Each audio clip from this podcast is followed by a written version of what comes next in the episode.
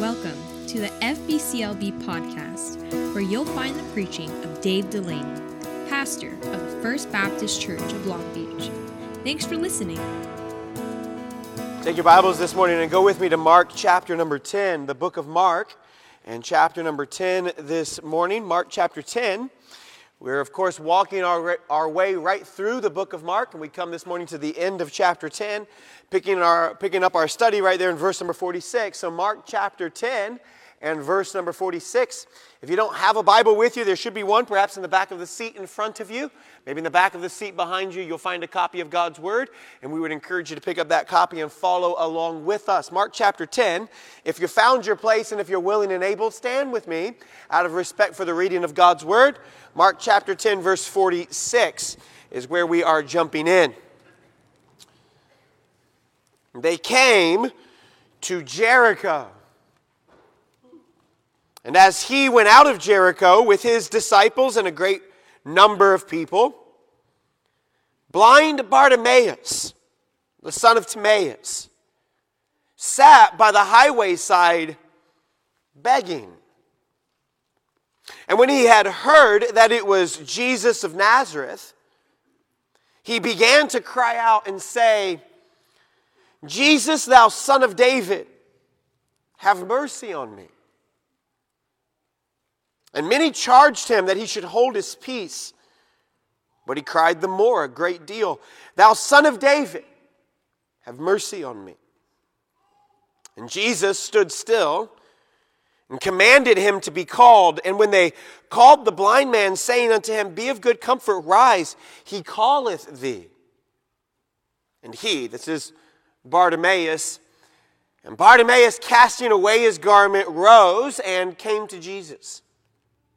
Jesus answered and said unto him, What wilt thou that I should do unto thee? And the blind man said unto him, Lord, that I might receive my sight. And Jesus said unto him, Go thy way, thy faith hath made thee whole. And immediately he received his sight and followed Jesus in the way. Our Heavenly Father, we pray that you would use your word in our lives. And in Jesus' name we pray. And all the church said together, Amen. Thank you for standing. You may be seated. Jesus has been ministering in this area. We've noted this already in our study of the book of Mark. And word about Jesus' teaching and about Jesus' miracles have spread. Many people know this. A great deal of people are following Jesus. In fact, in the next chapter, which we'll get to next week, when Jesus comes into Jerusalem, his fame really precedes him. So as Jesus makes his way into Jerusalem, they're singing, Hosanna, Hosanna, glory to God. And they're throwing down palm branches and they're celebrating the idea that Jesus has, has come. So there are many people already who have heard of Jesus, and everywhere he goes, it's as if there is this scene that takes place as a result of it. What you also need to know about this part of the story is not just that there's a great multitude of people already excited about Jesus coming into Jerusalem, but there's a great deal of people not excited about Jesus coming into Jerusalem. Jesus is a marked man. In fact, we talked about that last week that the disciples are amazed at the, at the courage that Jesus displays as Jesus makes his way into Jerusalem. That the greatest amount of people who want to do the greatest amount of hurt are in Jerusalem where Jesus is headed. But there's a third thing that we're noting here in this text, and that is that this is the week of the Passover. So this was a, a week of celebration for the, uh, as the Jewish custom would be. It was an annual feast. God's people, no matter where they lived in the nation of Israel, would travel to Jerusalem. Usually they would come by foot. They'd come to the city, they'd purchase a lamb for them and their families. They would take that lamb to the temple. They would make a sacrifice for sin there as the priest would offer that lamb on behalf of them individually, but also them as a family. And then they would stay in Jerusalem during the Passover week and they would worship God. So Jesus is making his way to Jerusalem on this day and on this week specifically, but he's doing so intentionally. That's what you need to know. That as Jesus goes to Jerusalem, he is not going there to simply make a sacrifice. And Jesus is going to Jerusalem on Passover week because he is the sacrifice. You need to know that. Jesus is not going to make a sacrifice. Jesus is going as the sacrifice. What John would say about Jesus Jesus is the Lamb of God who takes away the sin of the world. Now, that is what separates Jesus' journey to Jerusalem than from everyone else's. Now, Jesus is going as our lamb. Jesus is going as our sacrifice. Jesus is going to die in our place. Now, Jesus knows this. And Jesus has already said this. And Jesus says, I'm going to Jerusalem. And when I get there, I will be delivered into the hands of sinful men. And they will scourge me, and they will torture me, and they will beat me, and they will malign me, and they will put me in a false trial, and they will accuse me and blaspheme me. And then the Son of Man will be crucified and die on the cross. But he will not stay dead. And he rises on the third day. And Jesus has told the disciples this over and over and over again. And the disciples, a lot like you and a lot like me, they're just hard headed. And so Jesus is telling them, here's what I'm going to Jerusalem to do. And the whole time they're making this trip to Jerusalem, the disciples are thinking, wow, we can't wait to have power. We can't wait to have our seat at the kingdom. We can't wait to have influence and glory. And yet, what we are seeing from the life of Jesus is that there is no glory without a cross. There's no kingdom without a crucifixion. None of this happens apart from his death, which is what he is headed toward. And Jesus heads to this willingly. He heads to this freely. Jesus says, even later, He says, No man takes my life from me. But I willingly and gladly laid down my life. Jesus willingly gave up himself. And this is the good news, friend. Jesus gave up himself for you this morning. And Jesus loved you so much that he died on the cross for you. He died as your lamb. He died in sacrifice for your sin. If you would simply believe on the Lord Jesus Christ, Paul says, you shall be saved. And Jesus is on his way to Jerusalem to accomplish that very thing salvation for all who would believe on him. And as Jesus does, he makes his way through the town of Jericho. And coming through the town, there is this man in verse 46 known as blind Bartimaeus. Do you see that? You need to know this that blind Bartimaeus is not the only beggar on the side of the road that day. There would have been several of them on the side of the road that day. Blind Bartimaeus is the only one that you and I know about. And notice the three things about Bartimaeus this morning. Notice first, notice his condition. He's blind. He's blind. Blindness is a terrible condition to find yourself in. It was even a worse condition to find yourself in in the first century. There were no telephones, there were no trained dogs. There were no audio books. There was no braille. There were no computers that talked back to you. You know, find yourself in this condition in the first century would have been to find yourself in a miserable place. Uh, uh, compound that on the idea that people were very less sympathetic to people who were in those kind of situations. There's no government assistance available to these people. And so their only resort was that they would sit on the side of the road and they would beg for bread. In fact, this is one of the reasons why the first century church in the book of Acts is standing out so uniquely from every other religion in the world and even people around the world in that time, because they were to be compassionate to those who were most needy among them. They were to be showing love and support and care for individuals who had no other means, no other realms of support. This is, this is, noted in Acts when they, in Acts chapter 6 and chapter 7, when they are taking the widows in the church and they're saying, let's, let's care for them, let's provide for them.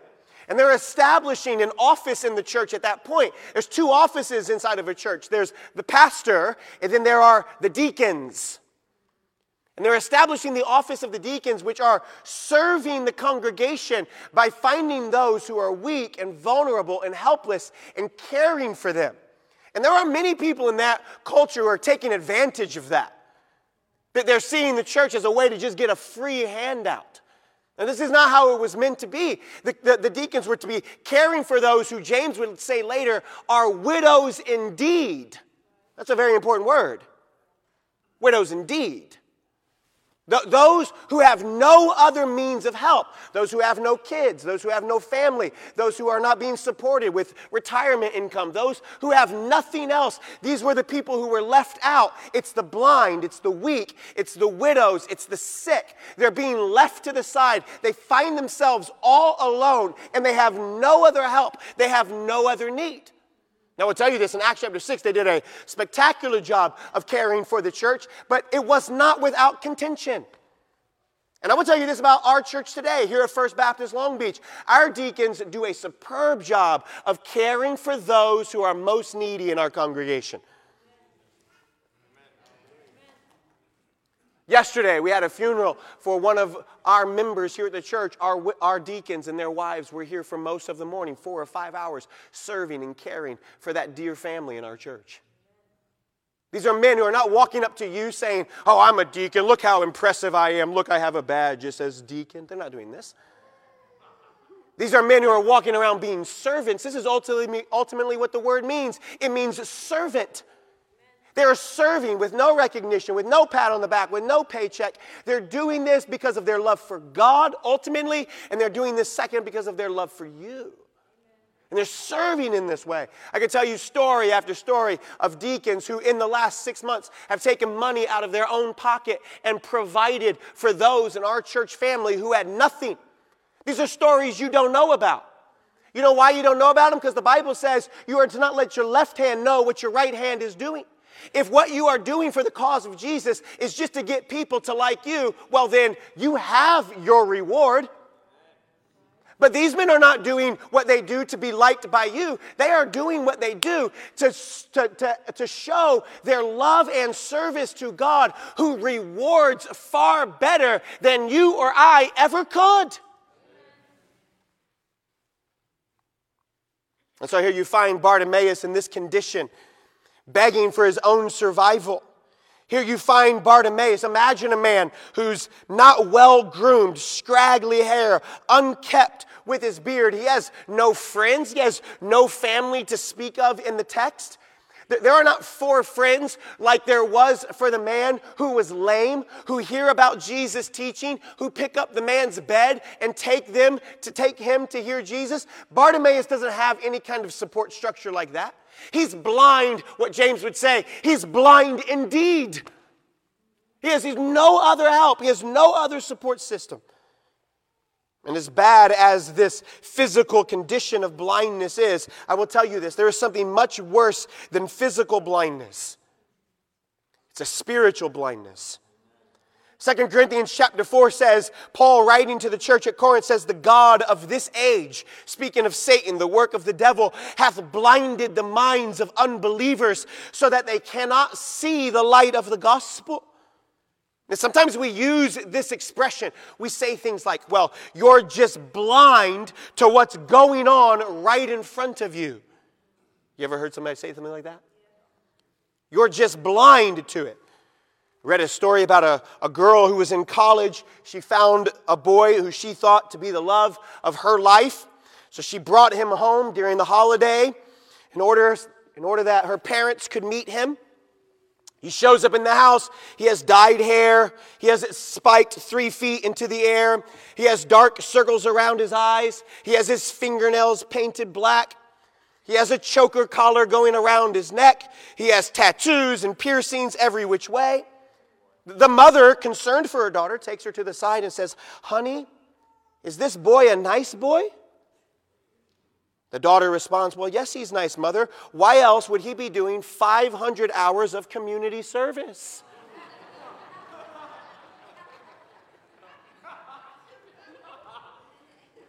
Sometimes we're just blind to what's right in front of us. Sin is blindness. That's what the Bible is teaching you and me. Sin is blindness. We cannot see what it is doing to us. We cannot see the devastation it is wrecking in our hearts, in our relationships. We cannot see how it is separating us from a holy and righteous God. People who are spiritually blind are people who the Bible says do not understand. Listen very closely. Everyone thinks they understand. But what, what John is telling us is no, no, no. When you are given over to sin, you actually do not understand. Listen to it in John chapter 1, verse number 5. Jesus says, The light shineth in the darkness, but the darkness comprehended it not. So when we are given over to sin, it blinds us. So that when we we, we read the Bible, we cannot comprehend the Bible. We hear a sermon, but we don't really understand the sermon. We, we know spiritual truths, but, but, but we miss the application of spiritual truths. This is, this is like me with a computer. I use a computer every day, but I don't really know anything about a computer. You, you, if you came up to me in the lobby and you began to talk to me about all kinds of language about a computer, the, the modem and the hardware and the software, my eyes would immediately glaze over. Because while I use the computer every day, I do not understand it. You say, well, why don't you understand it? Well, a couple of reasons. First, because I'm not interested enough in it to understand it. Second, well, because probably because I'm too embarrassed to ask. And there are people walking around in spiritual blindness who hear about sin who see the devastation it's causing in their family and their relationship, who hear about a Savior, but they don't really understand it. It doesn't really compute in their heart. They're intellectually capable, they're simply not interested enough. They're intellectually capable, but perhaps they're too embarrassed to ask. They cannot see that they are sinful and in need of forgiveness. They cannot see that one day they are going to die and stand before a holy and righteous God. They cannot see that Jesus died for them personally on the cross and wants to forgive them individually of their sin and wants to empower them to live by His Spirit and who has given them His Word so that they can navigate the paths of this life. They are spiritually blind. Sin is like blindness. Oftentimes in our life, we find ourselves saying, Well, that's not me. I don't have that problem. But listen, friend, it's called a blind spot for a reason. You know, if you're driving your car, you're taught there are vehicles that can get in your blind spot.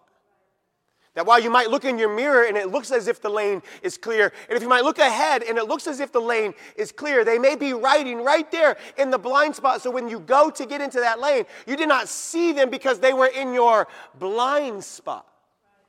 And sometimes this happens in our own lives with pride and arrogance and lust and selfishness or addictions or relationships or, or, or a spirit of, of, of walking in the flesh as opposed to walking in the spirit. And, and we, can, we can find ourselves blind to it. We can't understand what's truly happening to us.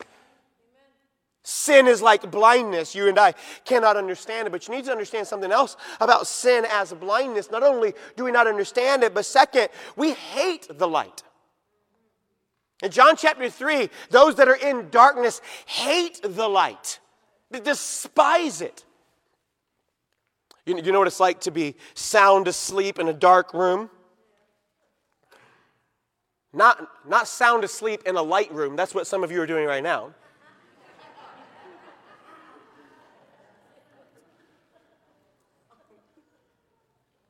Sound asleep in a dark room and somebody comes in and then they just turn on the light.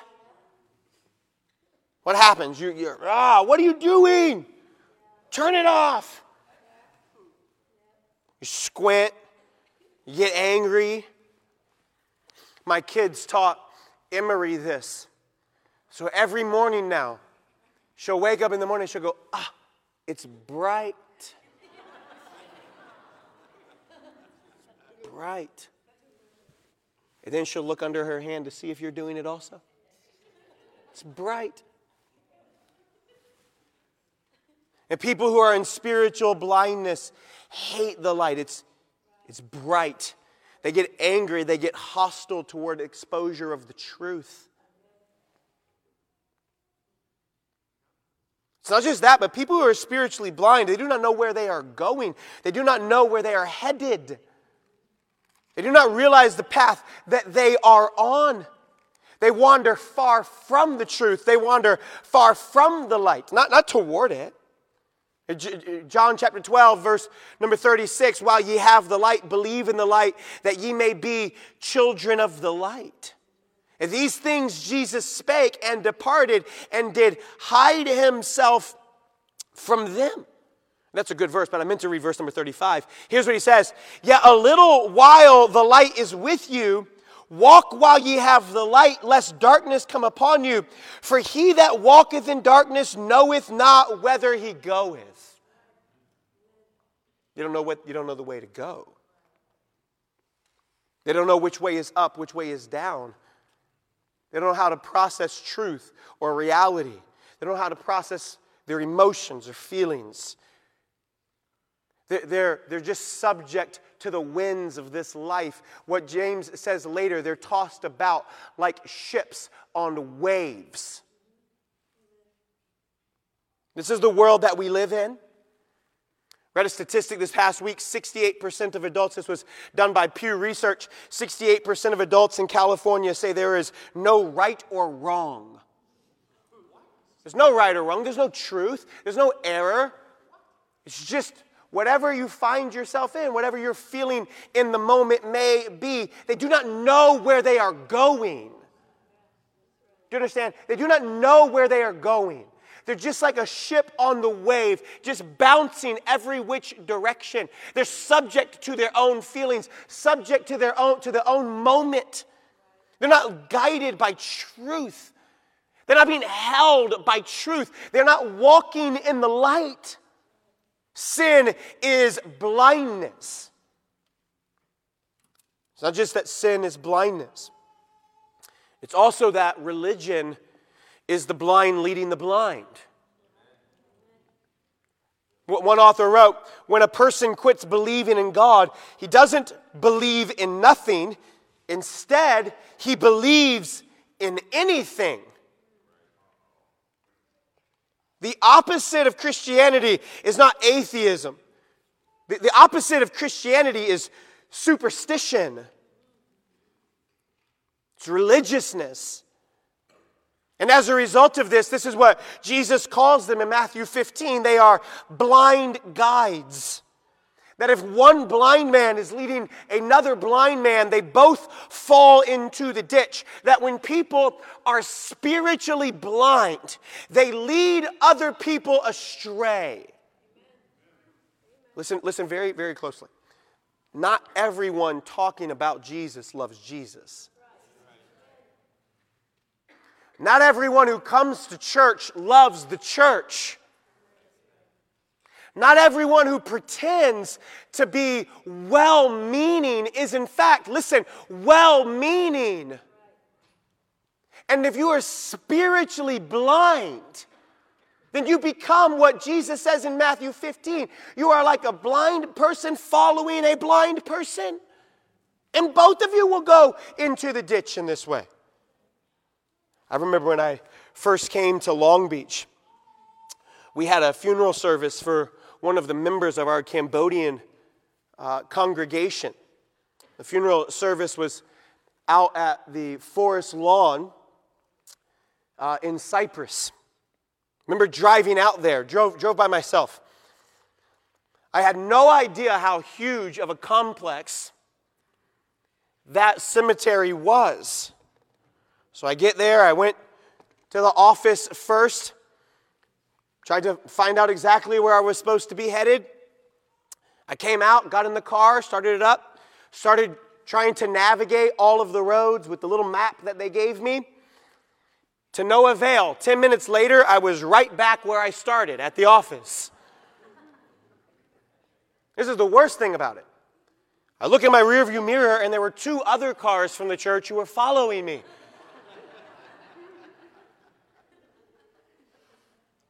It may seem strange to say, but it is, it is a reality. People who do not know where they are going are able to persuade other people to follow them along the way. You think of religious leaders who have done this. People who are saying things like, all roads lead to heaven. No, they do not. Not according to the Bible. And individuals like Jim Jones and others who are standing and who are teaching, who were, who were promoting things that were contrary to the scriptures. Friend, that hundreds of people were following them, spiritually blind. They were spiritually active, at least it appeared to be, and yet on the inside they were full of what Jesus would say are dead men's bones. There was no life, there was no spirit. Blind men leading blind. There's an idea that if you repeat something often enough, then people will just come to believe it. And so it is with those who are spiritually blind. They do not understand the light, they hate the light, they do not know where they are going, and yet they find themselves constantly trying to persuade other people along the way. You and I, as God's people, should ask God for wisdom by His Spirit in this way. Lord, I do not want to be spiritually blind. I do not want to be given over to sin. I do not want to give myself over to someone who is spiritually blind and then follow that person into some kind of a ditch. And Jesus here, notice blind Bartimaeus, his condition, he's blind. Look at verse 47. And when he had heard that it was Jesus of Nazareth, mark that phrase, it's Jesus of Nazareth. You go, go all the way back to our first sermon in the book of Mark, Mark chapter 1. Who is the Messiah? The Messiah is Jesus of Nazareth. Who's the promised one coming from God? He's Jesus of Nazareth. Jesus of Nazareth is the promised Messiah. Bartimaeus is claiming this Jesus of Nazareth. He, he knows it's Jesus of Nazareth, so he calls out to him. Notice what he says Jesus, thou son of David, have mercy on me. The crowd around Jesus that day tells him to be to be silent. They say Jesus is busy, he's focused, he's very important, he's on his way to Jerusalem. Do you not know what awaits Jesus at Jerusalem? So notice second, not only Bartimaeus' condition, but notice second, Bartimaeus' petition. Bartimaeus is acknowledging Jesus as the only one, and then he pleads for mercy. Mercy is exemption from my punishment. So, so, so unlike the rich young ruler who we studied a few weeks ago, Bartimaeus doesn't come to Jesus with some kind of big show. He doesn't need some huge formal introduction. He doesn't stand in front of Jesus and say, I have kept all the commandments from my youth. No, no, no. Bartimaeus was not asking for something that he deserved. Bartimaeus was asking for something he does not deserve. Have mercy on me. I want you to notice this. Bartimaeus does not ask for healing, Bartimaeus asks for mercy. Bartimaeus is not trying to impress God with his good works. He's not trying to impress God with his status. He is coming to God and he is saying, I have sinned. I have fallen short of your glory. I am spiritually blind and I need mercy. This is what is happening when the prophet Nathan stands in front of King David and turns on the light of David's dark deed his sin with Bathsheba. And he looks at David and he says, Thou art the man. And what's very interesting is the first word off of David's pen after being confronted with the light of the truth about his sin is found in Psalms 51, where David writes, Have mercy upon me, O God. Have mercy. He cries out for mercy. Look at verse 48. Many charged him that he should hold his peace, but he cried the great deal more Thou, son of David, have mercy on me. But before you just really hard on the disciples here, just understand the scenario. There's all kinds of poor and needy, outcast people along the way. They're all calling out for something. And here is a man who is disheveled. Here is a man who is unkept. Here is a man who is unclean. And he is calling out and he is saying crazy things just the same. And so the response from the disciples is, shh. So be quiet. Stop talking crazy. And yet the man redoubles his effort, calls out even more. Jesus, verse 49, Jesus stood still. And he commanded him to be called. They call the blind man, saying unto him, Be of good comfort, rise. He calleth thee. He casts away his garment. He throws down his garment. He rises up. He goes to Jesus. And Jesus answered and said unto him, What wilt thou that I should do unto thee? 50, verse 51 is a very important verse. Here's why. Because Jesus does not force his power onto people. Jesus is very gentle. Jesus, Jesus is not just pushing his way in. Jesus isn't walking by the man and just hitting him with his cloak as he goes by. Jesus is gentle, he's kind. He is asking the man, What is it that you want from me? How can I help you? You remember when Jesus asked the disciples this question a few weeks ago in verse number 36? Jesus asks the disciples, What would ye that I should do for you?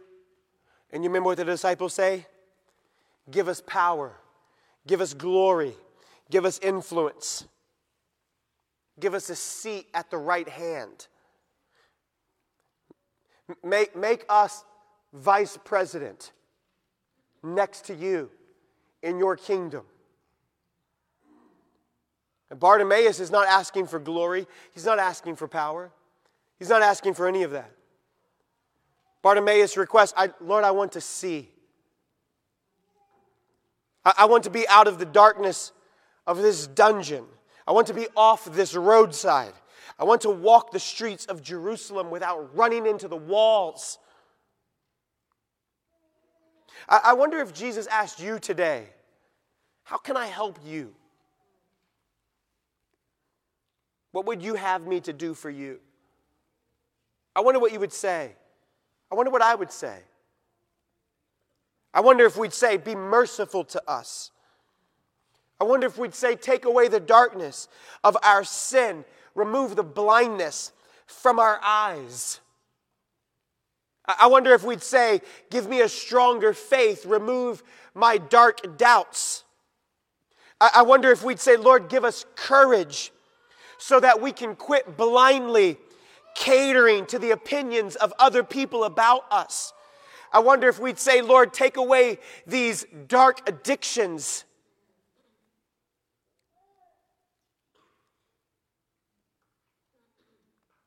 I wonder if Jesus asked you, How can I help you? I wonder what you'd say.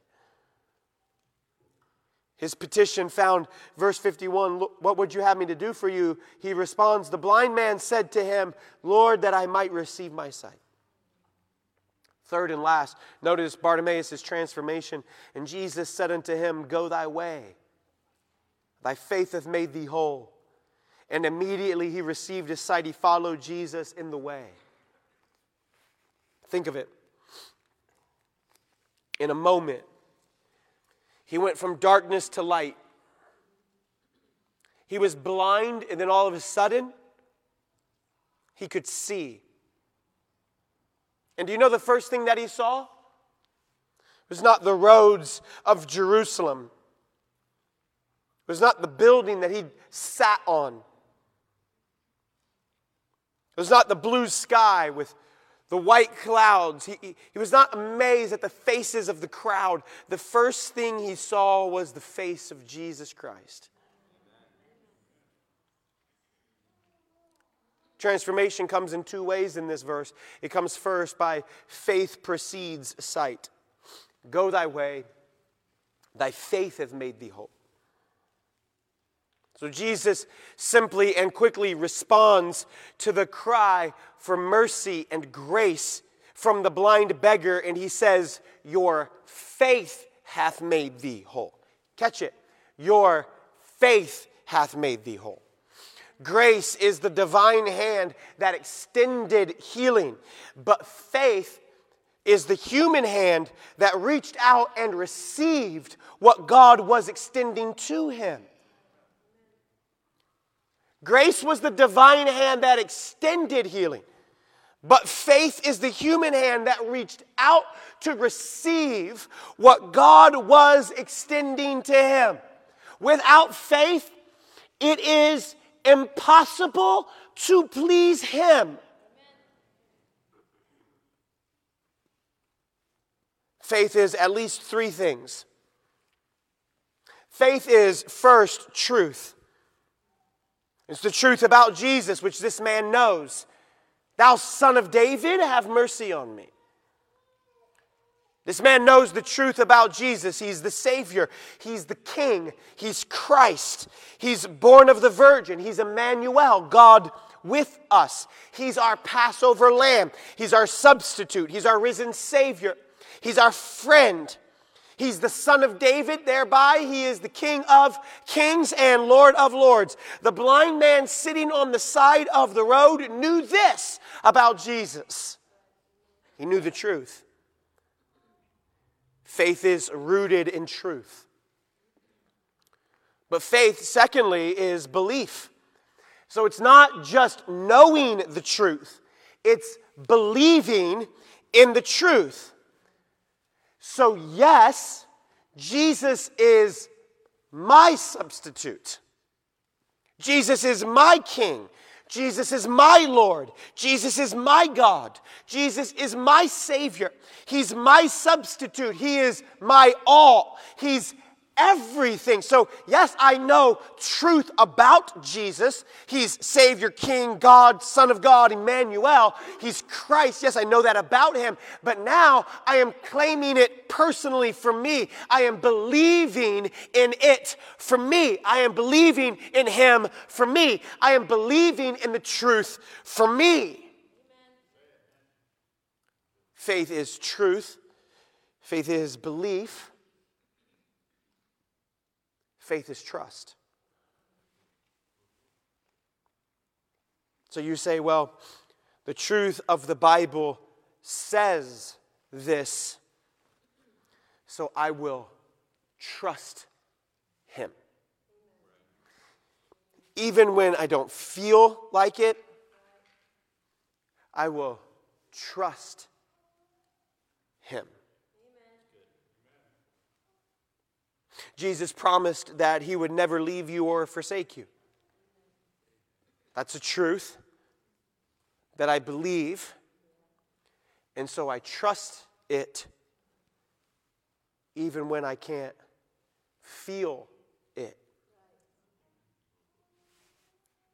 That is the exercise of your faith. Faith is truth, faith is belief, Faith is trust.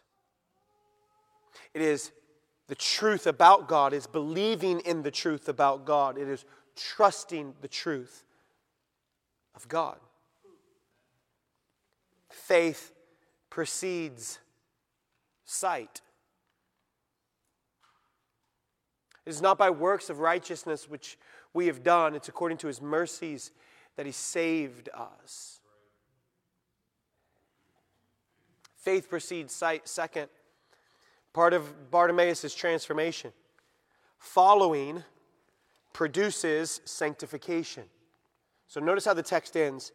Many times we stop with, faith hath made thee whole.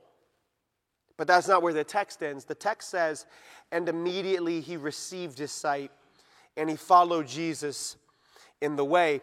Bartimaeus is now a disciple.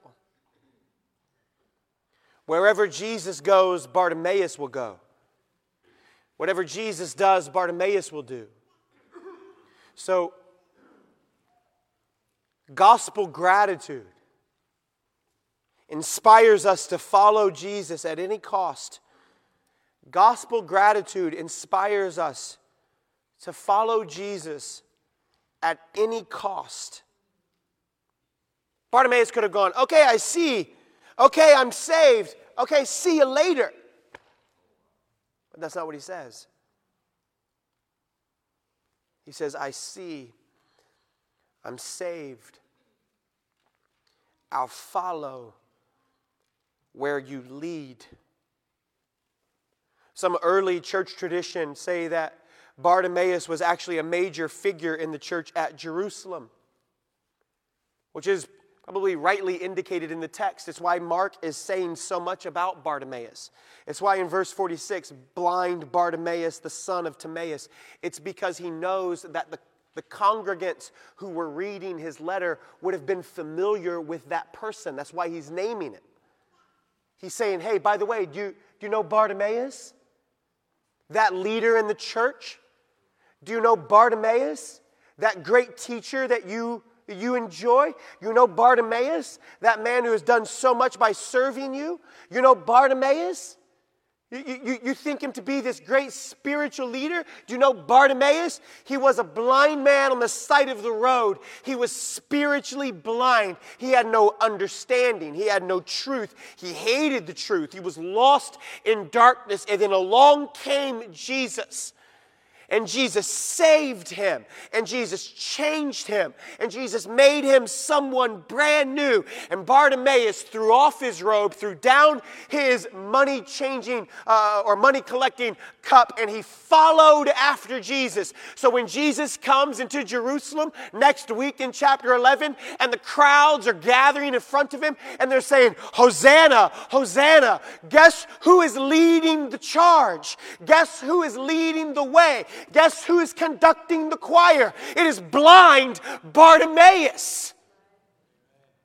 If following Jesus produces sanctification in our lives, he followed Jesus in the way.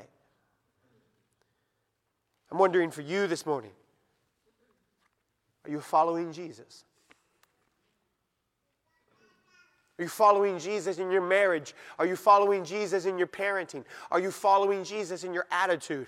Are you following Jesus with the words that you say to other people? Are you following Jesus? Are you following Jesus in the entertainments you pursue? Are you following Jesus in, in the things you're watching online? Are you following Jesus? You say, Pastor, I, I want to follow Jesus. How, how do I follow Jesus? Very easy how you follow Jesus. Get in the Word of God and obey the Word of God. The primary way that God will speak to you, the primary way that God will lead you is with His Word and by His Spirit in your heart. The Spirit of God confirms to us the Word of God. It's the Spirit of God that uses the Word of God in the heart of the child of God that makes the child of God into the image that God wants him to be in. This is how we follow Jesus. It's not simply an exercise in religion, it's a relationship with Christ. That is what we are in pursuit of. You say, Well, I, I want to have a relationship with Him. How do I get to know Him? Right here. The Bible is the revelation of God Himself to you. That is what the Scripture is. It is the full revelation of God for man. That everything that God wanted you to know about Him, about His purpose, about His plan for your life is found in this book right here. He kept nothing back from you in this way.